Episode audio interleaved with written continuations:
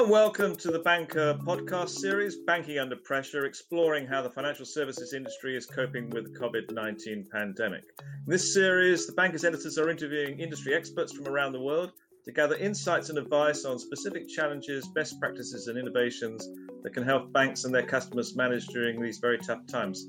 I'm Brian Caplen, editor of The Banker, and with me is Simon Lewis, Senior Managing Director and EMEA Vice Chairman for FTI Consulting.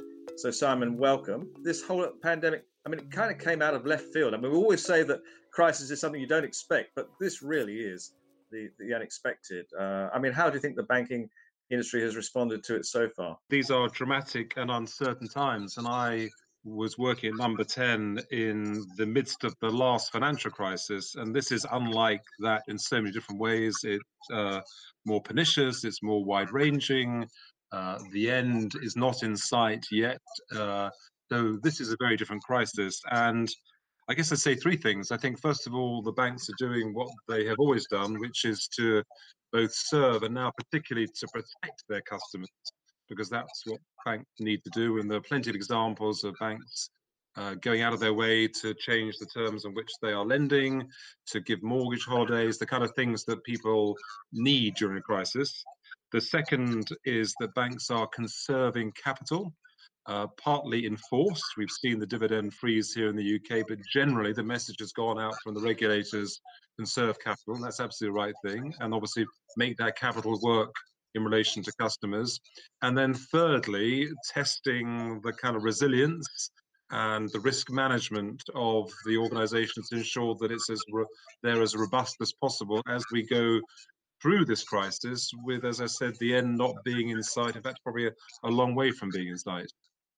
Okay, I mean, it's interesting you mentioned resilience there because uh, at FTI, I know you have a resilience barometer. In what sort of shape do you think the banks were in coming into this? Well, banks are very good at getting prepared operationally for challenges, and one can think of all sorts of challenges operationally. I think the one that most recently is Brexit. I mean, I think it was generally considered that the banking industry was as ready for Brexit as any of the big industries. So I think being prepared operationally is in the DNA of banks. I think the fact that banks are able to draw on vast reserves of data also helps that resilience. So clearly, there's a kind of element of the DNA of banks being resilient. When we did our last resilience barometer at the end of last year and we launched it uh, beginning of this year, we looked at the kind of challenges the kind of resilience challenges that different sectors, including banking, would face. And I'm afraid we didn't include the coronavirus, but we included lots of other challenges. And what was very interesting about the survey is that most business leaders,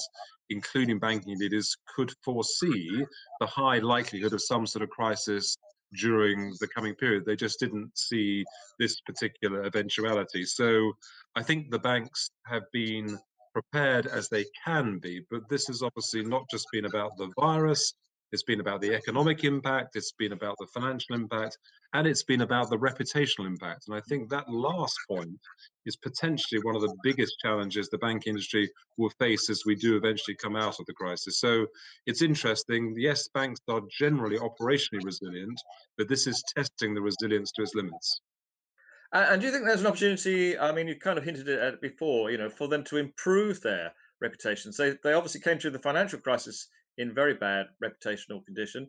But I mean, they could uh, enhance their reputations, couldn't they, by dealing with customers in, in in a proper way? Reputations are never won or lost overnight, and it's been a long haul since the financial crisis. And much of the regulation that was introduced post the financial crisis made an awful lot of sense, frankly, and the banks digested it and dealt with it. So I think we've been on a big journey from a regulatory point of view. This is quite different. I think this is when the public and the public opinion and political opinion will hone in on those industries where there isn't perceived to be the right response, And you're right. I think the banks should be doing even more to explain how they're helping customers during this period. I think banks should think very carefully about how they can fund the economy as and when we come out of this crisis. I think banks should also look at big decisions such as dividend payments and remuneration and ask themselves whether there's another way of doing it during this period. But I, from the conversations I have with banking clients and the people I know in the banking sector, I think there's an acknowledgement that the banking industry must do more and wants to do more. The question is how you do it in the eye of a storm. Okay. Now, another issue that you mentioned in the uh, resilience report uh, is about personal resilience. Um, and I think that's quite interesting, isn't it? Because when you're steering an institution, or we can see with with governments when you're steering a whole economy you're under enormous pressure and you've had obviously a background in politics as well. I mean how do people build up personal re- resilience? well, the stat that we had in our survey showed that just under 40% of senior leaders reported mental health issues as a result of dealing with a crisis and I think this is the big change, actually, that I think business leaders are now prepared to be quite open about this. I think a generation ago, there was a view that mental health was an issue that was compartmentalized and not talked about. So the really good news, I think, is that business leaders, we know there are high profile examples, are open about it.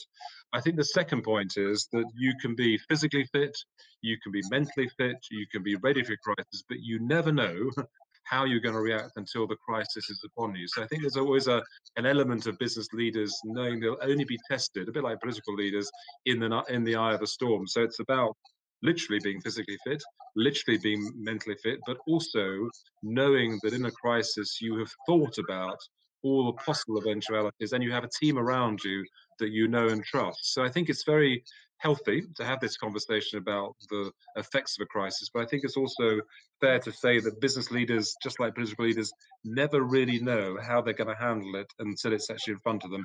And that's what business leaders in the banking sector and elsewhere are handling now. We hope it's over soon, and it will be over at some point.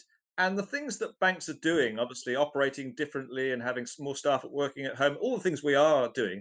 I mean, do you think that you know it won't go back to where it was? There will be a change in the way that uh, institutions, including banks, operate in the future? Yeah, I'm sure that we are going to see a series of more permanent changes. I mean, if you think just about the branch network and the way in which people have had to basically find a way of um, being financially literate and financially involved at home. That's quite a diff- That's quite a change for particularly older generations. I think that whole relationship between individuals and financial services and banks and how that's provided digitally is going to not go away. I think, secondly, and this is a general point, I do think that across the economy, businesses large and small will think about how people can operate more virtually and more from home. I think the idea of everyone who works having to commute to an office and then come back at the end of the day. I just wonder whether that might be effectively the old way of doing things. So I think we can yeah. see some positives. I think we can look ahead and see that new ways of working, giving people a better lifestyle, a better balance between work and life, these are the positive things. But I think in the meantime, the challenge is the anxiety that people are facing having to kind of live through this at a time when they haven't actually been properly prepared for it. Simon, thank you very much for sharing your ideas, and we hope to see you uh, in the flesh sometime in the future. Thank, thank you, Brian, and stay safe and well. Thank you.